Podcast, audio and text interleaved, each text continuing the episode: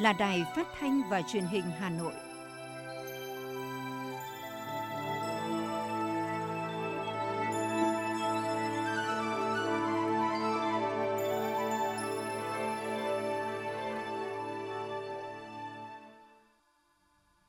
Quý vị và các bạn, bây giờ là chương trình thời sự của Đài Phát thanh và Truyền hình Hà Nội, phát trực tiếp trên sóng phát thanh tần số FM 90 MHz. Hôm nay thứ bảy, ngày 28 tháng 5 năm 2022, chương trình có những nội dung chính sau đây. Thủ tướng Chính phủ tặng bằng khen cho 305 vận động viên xuất sắc tại SEA Games 31. Hà Nội chi hơn 17,4 tỷ đồng khen thưởng các vận động viên huấn luyện viên. Bộ Kế hoạch và Đầu tư đề nghị Ủy ban dân các tỉnh thành phố trực thuộc trung ương ra soát dự án FDI quy mô vốn lớn sử dụng nhiều đất.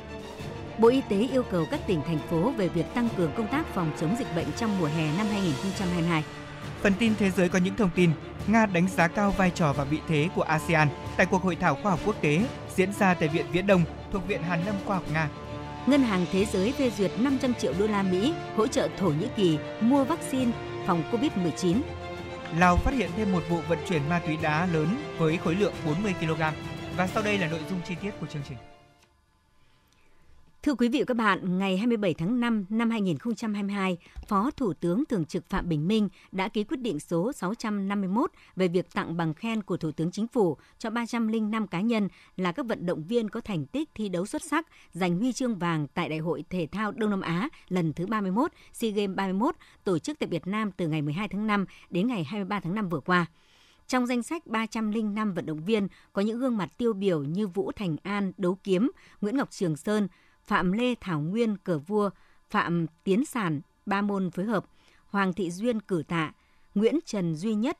Muay. Ngoài ra, Phó Thủ tướng Thường trực Phạm Bình Minh cũng vừa ký tờ trình số 476 ngày 27 tháng 5 năm 2022 trình Chủ tịch nước tặng huân chương lao động hạng nhì cho bốn cá nhân là vận động viên Nguyễn Huy Hoàng bơi giành 5 huy chương vàng, lập một kỷ lục tại SEA Games 31.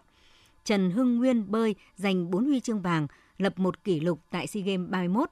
Nguyễn Thị Hương canoeing giành 5 huy chương vàng tại SEA Games 31. Nguyễn Thị Oanh điền kinh giành 3 huy chương vàng, lập một kỷ lục tại SEA Games 31.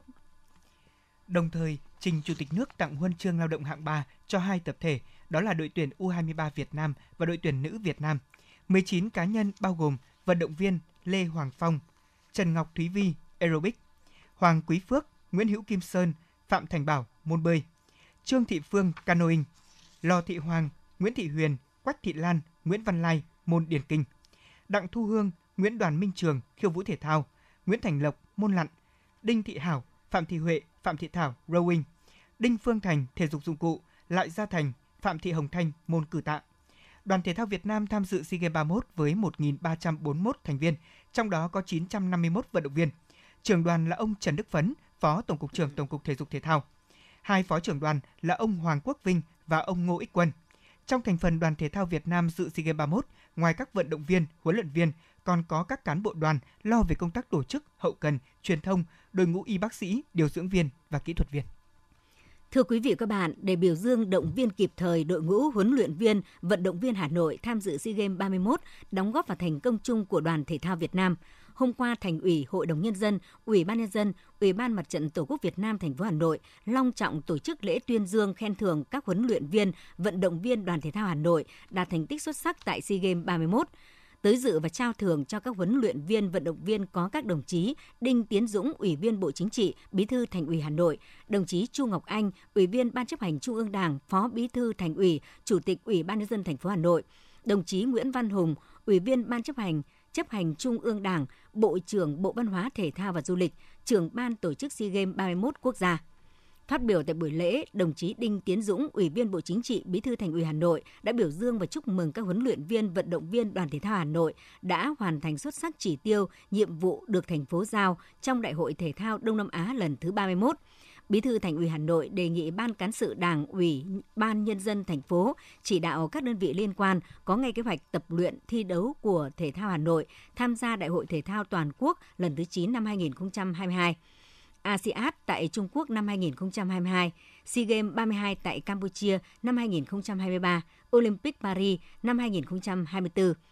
Tại lễ tuyên dương các vận động viên huấn luyện viên có thành tích đã được tặng bằng khen của Chủ tịch Ủy ban dân thành phố kèm theo kinh phí tiền thưởng là 55 triệu đồng, một huy chương vàng, 30 triệu đồng, một huy chương bạc, 25 triệu đồng, một huy chương đồng. Chuyển sang những thông tin về kinh tế. Thưa quý vị, chính phủ yêu cầu các cơ quan liên quan ưu tiên tập trung vốn cho các dự án quan trọng và cấp thiết. Cụ thể, Thủ tướng Chính phủ yêu cầu các bộ trưởng, thủ trưởng các cơ quan ngang bộ, cơ quan thuộc chính phủ, chủ tịch Ủy ban dân các tỉnh thành phố trực thuộc trung ương căn cứ dự kiến danh mục và mức vốn cho từng nhiệm vụ và dự án trong từng ngành lĩnh vực thuộc chương trình phục hồi và phát triển kinh tế xã hội. Trường hợp dự án không hoàn thành thủ tục đầu tư theo đúng thời hạn quy định sẽ thực hiện việc cắt giảm, đưa ra khỏi danh mục dự án của chương trình. Bên cạnh đó, tiếp tục ra soát kỹ lưỡng và cắt giảm số dự án chưa thật sự cần thiết cấp bách, không hiệu quả để bảo đảm bố trí vốn có trọng tâm trọng điểm, tránh giàn trải, manh mún, chia cắt và kéo dài. Ưu tiên tập trung vốn cho các dự án quan trọng cấp thiết, có tác động lan tỏa nhanh, có khả năng giải ngân sớm và hấp thụ ngay vào nền kinh tế, phù hợp với quy hoạch và sử dụng vốn hiệu quả, bảo đảm khả năng cân đối vốn để hoàn thành dự án trong giai đoạn phục hồi. Các dự án phải bảo đảm thủ tục đầu tư theo đúng quy định các bộ cơ quan trung ương và địa phương chịu trách nhiệm toàn diện trước pháp luật, Thủ tướng Chính phủ, thanh tra, kiểm tra, kiểm toán và các cơ quan liên quan trong việc đề xuất danh mục, mức vốn và thông tin số liệu các nhiệm vụ và dự án sử dụng nguồn vốn từ chương trình, bảo đảm tiến độ triển khai thực hiện thủ tục đầu tư theo đúng quy định của pháp luật và hiệu quả đầu tư của dự án. Bộ Công Thương đang lấy ý kiến góp ý dự thảo thông tư quy định về phân loại và quản lý một số loại hình hạ tầng thương mại gồm siêu thị, trung tâm thương mại, cửa hàng tiện lợi, Đối với tiêu chí siêu thị, siêu thị hạng 1 phải có diện tích kinh doanh từ 3.500 m2 trở lên, danh mục hàng hóa từ 20.000 tên hàng, siêu thị hạng 2 từ 2.000 m2 trở lên, kinh doanh từ 10.000 tên hàng trở lên và siêu thị hạng 3 từ 500 m2 trở lên, danh mục hàng hóa từ 4.000 tên hàng trở lên. Với trung tâm thương mại hạng 1, diện tích kinh doanh từ 50.000 m2 trở lên, trung tâm thương mại hạng 2 có diện tích từ 30.000 m2 và hạng 3 phải có diện tích kinh doanh từ 10.000 m2 trở lên, cơ cấu chủng loại hàng hóa phong phú đa dạng. Theo số liệu thống kê mới nhất thì trong 4 tháng đầu năm nay, doanh số bán lẻ đạt mức tăng trưởng trung bình là 6,5% so với cùng kỳ năm ngoái, với mức tăng trưởng của tháng 4 là 12,1% so với cùng kỳ. Từ tháng 1 đến tháng 4 năm nay thì tăng trưởng đã tiếp tục rõ ràng do các tác động của hiệu ứng cơ sở thấp kể từ khi bắt đầu đại dịch Covid-19, cho thấy rằng doanh số bán lẻ đang có mức tăng trưởng thật sự. Theo các chuyên gia thì khi mở cửa hoàn toàn ngành du lịch quốc tế và hoạt động động lực của kinh tế đi lên, xu hướng này sẽ tiếp tục hỗ trợ phục hồi rộng rãi hơn trong chi tiêu hộ gia đình. Fitch cũng dự báo tăng trưởng chi tiêu tiêu dùng thực tế ở Việt Nam vào năm nay phù hợp với tốc độ tăng trưởng thực là 6,8% của nền kinh tế trong nước so với cùng kỳ năm ngoái, tăng mạnh so với mức tăng trưởng là 2,6% vào năm 2021. Thưa quý vị các bạn, sau 2 năm sống trong đại dịch COVID-19, giờ đây người tiêu dùng đã dần quen hơn với hình thức mua sắm online trên các sàn thương mại điện tử. Người tiêu dùng đã có sự dịch chuyển tâm lý mua sắm bằng việc quan tâm tới uy tín của nhà hàng, cũng như chất lượng sản phẩm của từng doanh nghiệp. Trong giai đoạn 2020-2021, khu vực Đông Nam Á chứng kiến nhiều thay đổi tích cực về thói quen mua sắm trực tuyến và Việt Nam là nước có doanh số mua hàng đứng đầu khu vực này về mua sắm trực tuyến. Trong đó nổi bật là sự trỗi dậy của một số hình thức bán hàng mới, giúp tăng khả năng tương tác để cải thiện trải nghiệm mua sắm của khách hàng. Tranh thủ thời gian nghỉ trưa, anh Hoàng bắt đầu lướt mấy trang thương mại điện tử để tìm một chiếc quạt treo tường cho gia đình. Quỹ thời gian eo hẹp thế nên mua sắm online đã thành thói quen của anh. Anh Nguyễn Việt Hoàng ở quận Hai Bà Trưng, Hà Nội chia sẻ. Với thời gian hạn hẹp kiểu đi làm cả ngày thì mình cũng không có thời gian để mà đi đến các siêu thị điện máy. À, nhiều lúc lên Shopee hay Tiki, Lazada các sàn thương mại điện tử thì cũng rất là tiện. Lên đấy nó có đầy đủ các mẫu mã. Ngoài ra còn có đầy đủ kiểu mình có thể so sánh được giá cả luôn nếu mà rẻ thì mình mua thôi. Thế nên là bây giờ đi mua sắm online thật sự là tiện. Thói quen tiêu dùng thay đổi, nhiều người đã bắt đầu mua sắm những mặt hàng có giá trị nhỏ như là quần áo, nội thất, thực phẩm tươi sống trên các nền tảng trực tuyến. Những thứ mà trước đây thường được mua trực tiếp tại các siêu thị hay cửa hàng. Với sự cập nhật liên tục cùng với sự đổi mới phương thức kinh doanh của các nhà bán hàng, đến nay thì những lo lắng của người tiêu dùng về chất lượng hàng hóa cũng như độ tin cậy dần biến mất. Chị Nguyễn Tú Lan ở quận Long Biên Hà Nội và anh Trần Minh Hiệp ở quận Hoàng Mai Hà Nội cho biết thêm. Khá là ổn và yên tâm về chất lượng ví dụ ờ, mình có thể ngồi tại nhà, mình kích chuột, và mình đặt khoảng 2 đến 3 sản phẩm, nhiều sản phẩm thì ờ, sẽ được họ ship đến tận nơi. Và các chất lượng thì cũng rất là yên tâm và được ờ, các hãng họ đảm bảo cho mình về chất lượng. Nếu mà không ưng, mình có thể đổi trả hoặc là có những chính sách hỗ trợ khách hàng rất là tốt. Do tình hình dịch bệnh covid 2 năm vừa qua thì cái nền thương mại điện tử nó phát triển thì mình cũng thường đặt mua hàng online và để họ ship đến. À, tuy nhiên là bây giờ cuộc sống bình thường trở lại rồi thì mình vẫn giữ cái thói quen đặt mua hàng online bởi vì thứ nhất là mình thấy nó tiện, à, đỡ phải đi lại nhiều. Theo nghiên cứu mới nhất của Nicel, 71% người dùng Internet tại Việt Nam từng thực hiện ít nhất là một lần mua hàng trực tuyến. 94% người dùng sẽ tiếp tục sử dụng các dịch vụ số, 81% xem mua hàng trực tuyến trở thành một phần không thể thiếu trong cuộc sống. Những con số thống kê này đã cho thấy có sự thay đổi lớn trong hành vi mua sắm của người tiêu dùng. Ông Trần Minh Tuấn, CEO phần mềm nghiên cứu thị trường thương mại điện tử cho rằng. Các khách hàng thì có xu hướng chuyển dịch uh, mua sắm online. Uh, nó sẽ đạt được rất là nhiều cái ưu điểm. Ví dụ như là chúng ta có thể tiết kiệm được thời gian hoặc là dễ dàng lựa chọn hàng hóa. Và nhiều khi là có thể tìm được các cái offer khuyến mại nó đa dạng hơn so với các kênh truyền thống. Và theo cái thống kê ấy, thì uh, trong những năm đại dịch thì cái uh, lượng mà khách hàng ờ, dành nhiều thời gian cho mua sắm thì sẽ trung bình rơi vào tầm 7 tiếng đến 8 tiếng. Thời kỳ đầu của thương mại điện tử, người tiêu dùng khi lên sàn thương mại điện tử sẽ tìm kiếm những sản phẩm có giá trị thấp và nhỏ lẻ bởi lòng tin và sự hiểu biết về mua sắm chưa nhiều. Còn hiện nay thì xu hướng này đã thay đổi tích cực. Điều này được minh chứng bằng mức tăng trưởng rõ nét của các nhà bán lẻ thương mại điện tử hiện nay.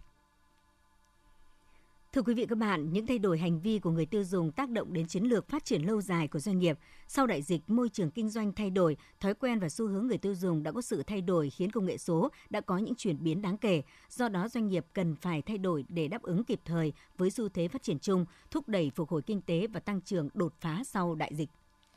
Năm 2021, Tổng công ty Bưu điện Việt Nam đạt doanh thu khoảng 120 tỷ đồng với các sản phẩm chủ yếu là nông sản và các sản phẩm chế biến từ nông sản trên sàn thương mại điện tử Postmart. Chỉ tính riêng những tháng đầu năm, doanh thu đã đạt khoảng 70 tỷ đồng. Tỷ lệ tăng trưởng trong giai đoạn vừa qua đạt 25%.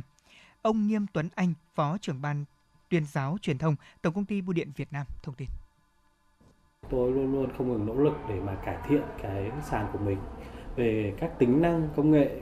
cái sự thân thiện của sàn đối với người mua người bán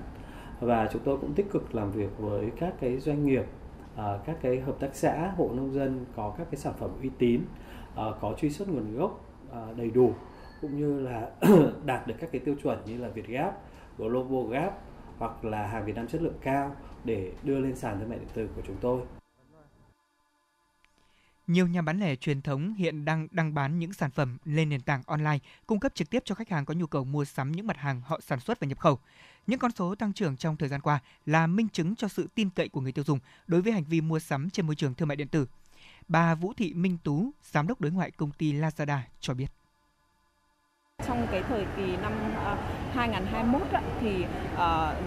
cái cái doanh số cũng như số lượng nhà bán hàng cũng như số lượng đơn hàng thành công ở trên Lazada đều tăng hơn gấp đôi so với lại năm 2020. À, ờ, đấy là một cái con số mà nó ghi nhận cái sự là à, là là à, cái, cái cái những cái kỳ vọng của nhà bán hàng vào cái việc là à họ muốn mua những cái sản phẩm có chất lượng tốt hơn họ muốn họ muốn là được tin tưởng hơn vào những cái sản phẩm đó cũng như là họ đã tin tưởng hơn ở những cái sản phẩm ở trên Lasmo của Lazada cũng như là những cái dịch vụ chăm sóc khách hàng của Lazada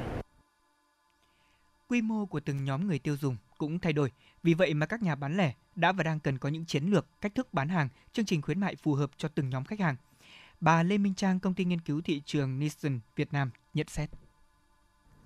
người tiêu dùng đã chuyển đổi hành vi rất là nhanh. Họ đã thích ứng hoặc hoàn toàn chuyển sang uh, thương mại điện tử. Và đây cũng là một cái động lực tác động ngược lại để cho tất cả những cái nhà bán lẻ uh, những cái người mà hoạt động trong cái môi trường thương mại điện tử họ có những cái um, gọi là nâng cấp những cái sản phẩm dịch vụ của mình để đáp ứng được tối ưu cái nhu cầu của người tiêu dùng. Thì ờ, chúng ta cũng đang nhìn thấy uh, như vậy một cái sự thay đổi đến từ cả cung và cầu. Khảo sát của Hiệp hội Thương mại điện tử Việt Nam năm 2021 cho thấy có tới 88% doanh nghiệp nhận đơn đặt sản phẩm thông qua ứng dụng bán hàng trên thiết bị di động. 47% doanh nghiệp đánh giá cao vai trò của thương mại điện tử trong hoạt động sản xuất và kinh doanh của doanh nghiệp là tương đối quan trọng. Thương mại điện tử ngày càng giúp cho giao thương trở nên thuận lợi hơn. Song hành cùng với kênh truyền thống thì thương mại điện tử đã khẳng định là kênh chủ đạo hỗ trợ cho việc phát triển kinh tế. Quý thính giả thân mến, bà Lê Minh Trang, công ty nghiên cứu thị trường Nielsen Việt Nam khuyến cáo có 3 yếu tố then chốt khi người tiêu dùng mua sắm online mà các nhà bán hàng cần lưu ý là giá, chất lượng và thời gian giao hàng. Do đó, để cạnh tranh với các doanh nghiệp cần nỗ lực hơn, thay đổi cập nhật hành vi của mình để đáp ứng nhu cầu của người tiêu dùng.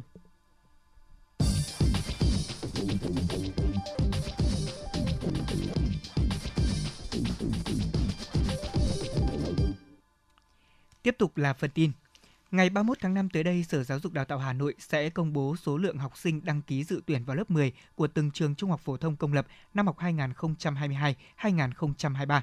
Theo đó thì học sinh có thể tra cứu thông tin tại các phòng giáo dục đào tạo hoặc là trên cổng thông tin điện tử của ngành tại địa chỉ https 2 2 hanoi edu vn Kỳ thi tuyển sinh vào lớp 10 trung học phổ thông công lập không chuyên năm học 2022-2023 tại Hà Nội sẽ được diễn ra trong 2 ngày 18 và 19 tháng 6 với 3 môn thi: toán, ngữ văn, ngoại ngữ. Thí sinh dự thi các môn chuyên làm bài thi từ chiều ngày 19 đến hết ngày 20 tháng 6. Thưa quý vị các bạn, nhằm nâng cao tỷ lệ có việc làm của thanh niên khuyết tật, tổ chức Angel Heaven kết hợp với trường cao đẳng nghề công nghệ cao Hà Nội và trung tâm Sao Mai tổ chức các lớp dạy nghề thiết kế đồ họa và làm bánh và pha chế đồ uống cho người khuyết tật độ tuổi từ 17 đến 35 trên địa bàn Hà Nội. Sau khóa học, học viên sẽ được cấp chứng nhận học nghề và được tư vấn hỗ trợ tìm kiếm việc làm. Để được tư vấn và đăng ký, vui lòng liên hệ cơ sở đào tạo, trường cao đẳng nghề công nghệ cao Hà Nội phố Nhuệ Giang, phường Tây Mỗ, Nam Từ Liêm. Điện thoại 0919 268 246. Làm bánh và pha chế đồ uống. Trung tâm Sao Mai, số 6 ngõ 8 Hoàng Đạo Thúy, Thanh Xuân. Điện thoại 0243 557 8135. Thưa quý vị và các bạn, nhằm nâng cao chất lượng kỹ thuật hai kênh truyền hình phục vụ quý vị khán giả thủ đô và khán giả các tỉnh lân cận ở khu vực phía Bắc, từ ngày 1 tháng 6 năm 2022, Đài Phát thanh và Truyền hình Hà Nội thay đổi việc phát sóng trên hạ tầng phát sóng số mặt đất DVB-T2 với chất lượng hình ảnh và âm thanh đạt tiêu chuẩn Full HD 1080i. Để thu tốt các chương trình truyền hình của Đài Hà Nội, quý vị khán giả cần lắp đặt anten thu sóng số và tiến hành dò lại kênh TV theo các bước như sau. Bước 1, nhấn chọn nút Home trên điều khiển. Bước 2, trong phần giao diện Home, chọn mục cài đặt, rồi nhấp chọn thiết lập Digital do kênh kỹ thuật số. Bước 3, trong menu thiết lập Digital, nhấn chọn dò đài kỹ thuật số tự động, rồi nhấn chọn đồng ý để máy thực hiện quá trình dò kênh. Hệ thống TV sẽ dò kênh tự động, khán giả chỉ cần đợi vài phút để TV có thể ghi nhớ kênh là trải nghiệm các chương trình truyền hình mình yêu thích. Nếu gặp bất cứ vấn đề gì cần hỗ trợ về kỹ thuật, xin vui lòng liên hệ thông qua số hotline 0948 296 189.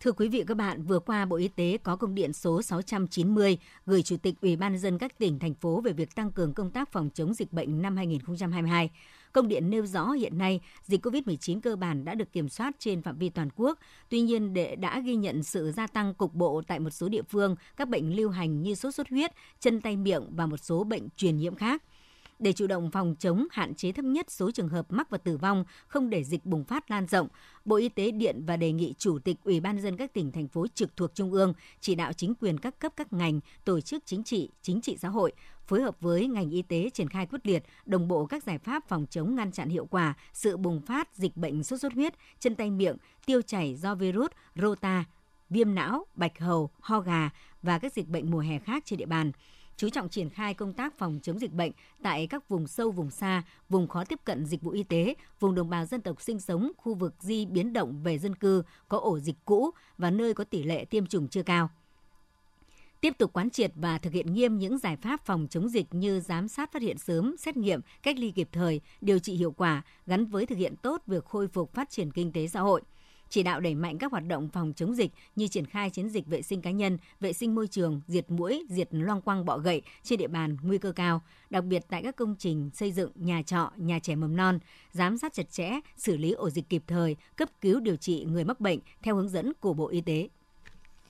Đối với các bệnh dịch có vaccine phòng bệnh như là sởi hay là rubella, bạch hầu, ho gà, tăng cường chỉ đạo tổ chức triển khai công tác tiêm chủng thường xuyên và tiêm chủng bổ sung, tiêm vét ngay từ các tháng đầu năm 2022 bảo đảm tỷ lệ tiêm chủng đầy đủ cho trẻ dưới 1 tuổi đạt trên 90% theo quy mô xã phường và sử dụng hiệu quả nguồn vaccine. Bộ Y tế giao Sở Y tế triển khai quyết liệt công tác kiểm soát dịch bệnh, tăng cường các hoạt động giám sát, lấy mẫu xét nghiệm, phát hiện sớm, đáp ứng ngay và xử lý triệt đề ổ dịch, không để lan rộng và kéo dài tại cộng đồng, tập trung triển khai công tác tiêm chủng tổ chức tốt việc phân tuyến thu dung cấp cứu điều trị bệnh nhân, tránh lây nhiễm chéo trong các cơ sở khám chữa bệnh, hạn chế đến mức thấp nhất tử vong ở người do dịch bệnh. Củng cố các đội chống dịch cơ động, đội cấp cứu lưu động sẵn sàng điều tra xác minh, đánh giá và xử lý ổ dịch, hỗ trợ tuyến dưới trong việc khống chế ổ dịch, cấp cứu, điều trị khi cần thiết. Tổ chức tập huấn cập nhật kiến thức về giám sát phát hiện bệnh và điều trị ở tất cả các tuyến để nâng cao năng lực đội ngũ cho cán bộ y tế, đặc biệt là y tế cơ sở.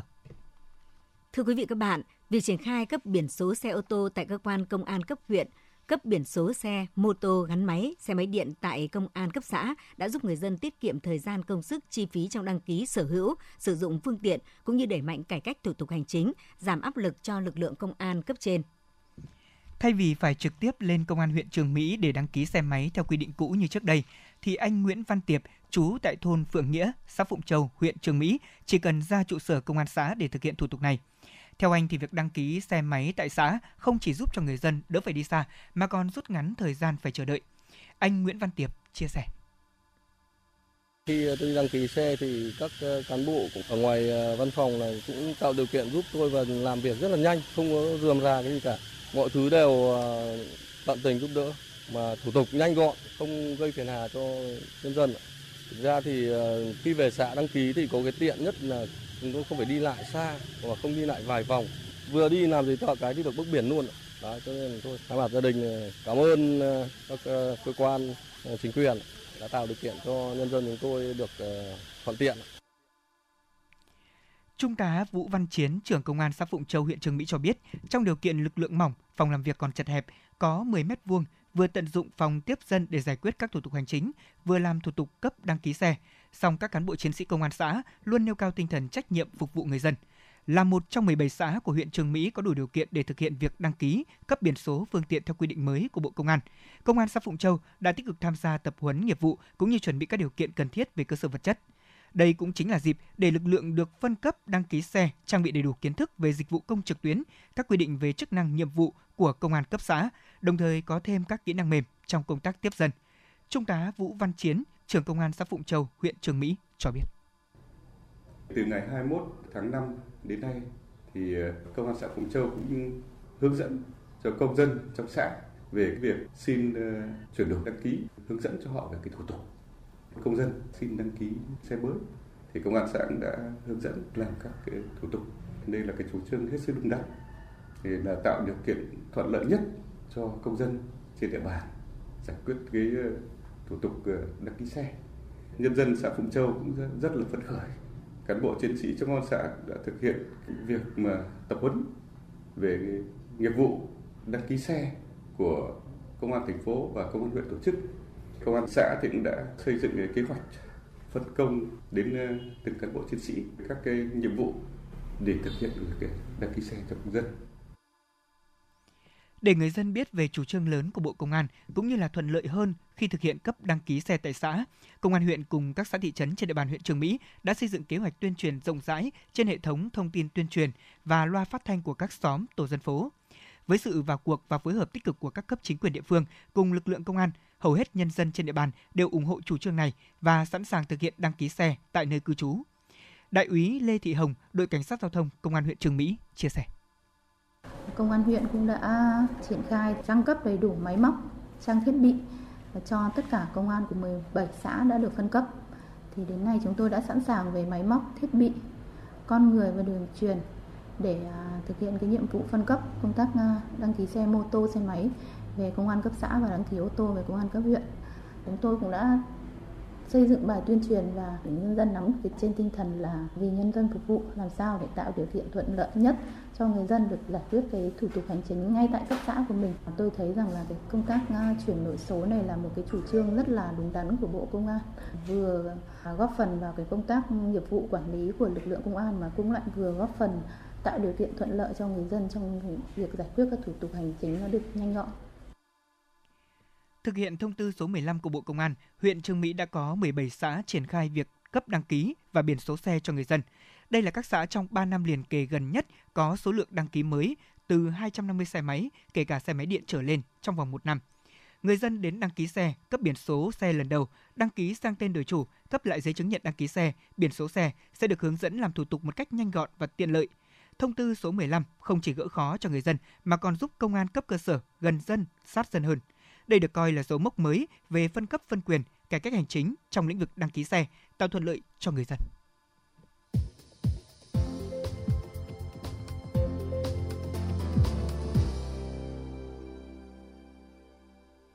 Xin chuyển sang phần tin thế giới. ASEAN trên con đường hội nhập, thành tựu khó khăn thách thức là cuộc hội thảo khoa học quốc tế vừa diễn ra tại Viện Viễn Đông thuộc Viện Hàn Lâm Khoa học Nga. Với hình thức trực tiếp và trực tuyến, các học giả tham dự hội thảo đã trình bày hơn 30 tham luận trong 5 phiên làm việc với các chủ đề chính sách đối ngoại của ASEAN trong bối cảnh vĩ mô khu vực, quan hệ của các nước ASEAN với các đối tác chiến lược, kinh nghiệm và khó khăn trong hội nhập khu vực ở ASEAN, các nhiệm vụ cấp bách đối với phát triển bền vững các nước ASEAN và lĩnh vực pháp lý, đối thoại văn hóa và hội thảo khoa học ở ASEAN. Trong số các quốc gia Đông Nam Á, Việt Nam được xem là một quốc gia đi đầu có trách nhiệm và đóng góp đáng kể cho sự phát triển của ASEAN.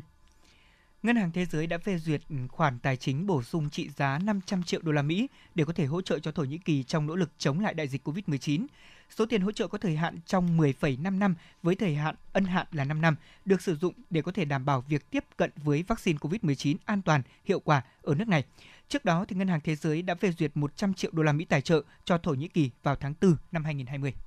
Bộ Y tế Đức sẽ nới lỏng các quy định về COVID-19 đối với người nhập cảnh vào Đức từ ngày 1 tháng 6. Theo đó, du khách khi nhập cảnh vào Đức không cần có chứng nhận tiêm chủng, đã khỏi bệnh hoặc xét nghiệm âm tính với virus SARS-CoV-2 gồm tiêm chủng, phục hồi sau nhiễm virus hoặc xét nghiệm âm tính sẽ dừng áp dụng cho tới tháng 8 năm nay. Bên cạnh đó, Bộ Y tế Đức cũng dự định công nhận tất cả vaccine ngừa COVID-19 đã được Tổ chức Y tế Thế giới chấp thuận, ngay cả khi Liên minh châu Âu EU chưa phê duyệt.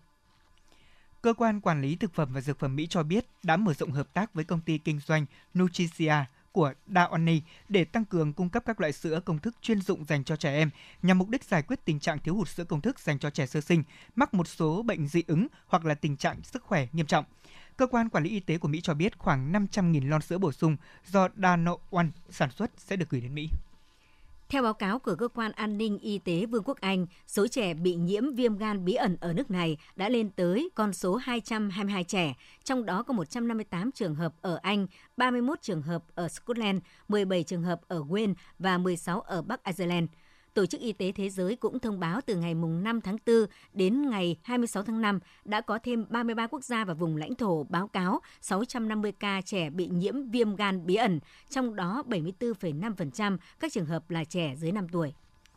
Thưa quý vị và các bạn, trong những ngày qua, không ít du khách đã bị mắc kẹt và lỡ chuyến tại các sân bay đông đúc, nhất là sân bay thứ ba của châu Âu, đó là Schiphol, Hà Lan, do tình trạng quá tải vì thiếu nhân viên an ninh. Thực trạng này thì cũng đã khiến cho hãng hàng không Hoàng gia của Hà Lan phải tiến hành ngừng bán vé của tất cả các chuyến bay xuất phát từ sân bay này đến ngày 29 tháng 5, đồng thời khuyến cáo khách hàng có vé máy bay đi trong 3 ngày tới đổi chuyến bay của mình. Tin từ cơ quan điều tra về tội phạm ma túy tỉnh Hùa Phan, Lào cho biết, lực lượng chức năng tỉnh này vừa bắt giữ một vụ vận chuyển ma túy đá có khối lượng 40 kg.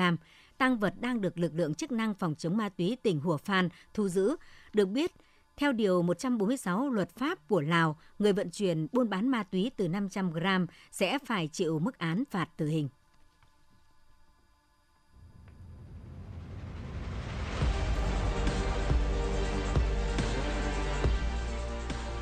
Bản tin thể thao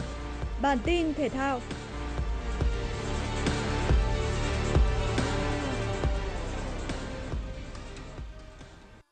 Đội tuyển U23 Việt Nam đã có buổi tập thứ 3 trong đợt tập huấn tại UAE hướng tới vòng chung kết U23 châu Á 2022. Đây cũng là buổi tập chuẩn bị cho trận giao hữu với đội tuyển U23 UAE. Huấn luyện viên Gong Okion đã dành phần lớn thời gian của buổi tập cho các nội dung rèn về cách di chuyển, phối hợp trong tấn công và phòng ngự. Ông đặt ra yêu cầu với các học trò là cần phải xử lý thật nhanh trong mọi tình huống, nhanh chóng trong luân chuyển bóng và nhanh cả trong tư duy chơi bóng – lối chơi tấn công theo sơ đồ chiến thuật mới được tân huấn luyện viên trưởng người Hàn Quốc đang áp dụng cho đội tuyển U23 Việt Nam đòi hỏi sự linh hoạt và tính cơ động rất lớn của các cầu thủ. Bên cạnh đó, khả năng kiểm soát, luân chuyển bóng và dứt điểm nhanh khi có bất kỳ cơ hội nào sẽ tạo nên sức mạnh của lối chơi này. Các cầu thủ U23 Việt Nam đã thể hiện sự tiến bộ qua từng buổi tập, nền tảng thể lực cũng được duy trì khá tốt, giúp họ theo được giáo án đề ra. Trước đó, huấn luyện viên cũng đã kiện toàn công tác tổ chức nội bộ, thông qua việc chỉ định thành phần ban cán sự đội tuyển U23 Việt Nam. Theo đó, hậu vệ Bùi Hoàng Việt Anh được tín nhiệm trao băng đội trưởng, hai đội phó là thủ môn Nguyễn Văn Toản và tiền vệ Lý Công Hoàng Anh. Tối nay, đội sẽ có trận giao hữu với đội tuyển U23 UAE. Đây là trận đấu phục vụ công tác chuyên môn của cả hai đội, chuẩn bị cho vòng chung kết U23 châu Á nên sẽ diễn ra trên sân không khán giả và cũng sẽ không có hoạt động tác nghiệp của báo chí. Vòng 3 giải quần vợt Pháp mở rộng, Rafael Nadal gặp tay vợt hạng 29 người Hà Lan Potik van der Zandschulp. Tay vợt Rafael Nadal vẫn đang cho thấy sự trở lại ấn tượng trên mặt sân đất nện sau khi bình phục chấn thương bàn chân. Tay vợt người Tây Ban Nha vẫn chưa để thua một set đấu nào tại giải Pháp mở rộng năm nay và anh tiếp tục lập lại thành tích đó ở trận đấu tại vòng 3. Nadal đã thi đấu áp đảo hoàn toàn tay vợt người Hà Lan để có chiến thắng dễ dàng 3-0. Tỷ số các set lần lượt là 6-3, 6-2, 6-4 sau 2 giờ 13 phút thi đấu để ghi tên mình vào vòng 4. Đối thủ tiếp theo của ông vua sân đất nện là Auger Aliassime hạng 9 thế giới. Novak Djokovic đối đầu Anja Beden tay vợt hạng 196 thế giới. Tay vợt người Serbia vẫn chưa để thua set nào ở giải đấu năm nay và có cơ hội nối dài thành tích ấy. Set đầu tiên, Nole sớm có 4 cơ hội giành break trong hai game giao bóng đầu của đối thủ, nhưng Beden đều hóa giải được. Phải đến game thứ 6, Djokovic mới thành công trong việc giành break của đối thủ và nhanh chóng kết thúc set đấu với tỷ số 6-3. Sang set 2, mọi chuyện còn dễ dàng hơn với Nole khi Beden để mất break ở game thứ 3. Game thứ 9, Nole có thêm một điểm break nữa và tiếp tục có một set thắng với tỷ số 6-3. Set 3 nhanh chóng kết thúc với tỷ số 6-2 nghiêng về Djokovic. Trung cuộc, Djokovic vượt qua Beden dễ dàng với tỷ số 3-0 sau 1 giờ 44 phút thi đấu để tiến vào vòng 4. Đối thủ tiếp theo của anh sẽ là Diego Schwartzman. Dự báo thời tiết khu vực Hà Nội chiều và tối ngày 28 tháng 5 năm 2022. Trung tâm thành phố Hà Nội, chiều nắng, chiều tối và tối có mưa rào và rông, nhiệt độ từ 27 đến 34 độ.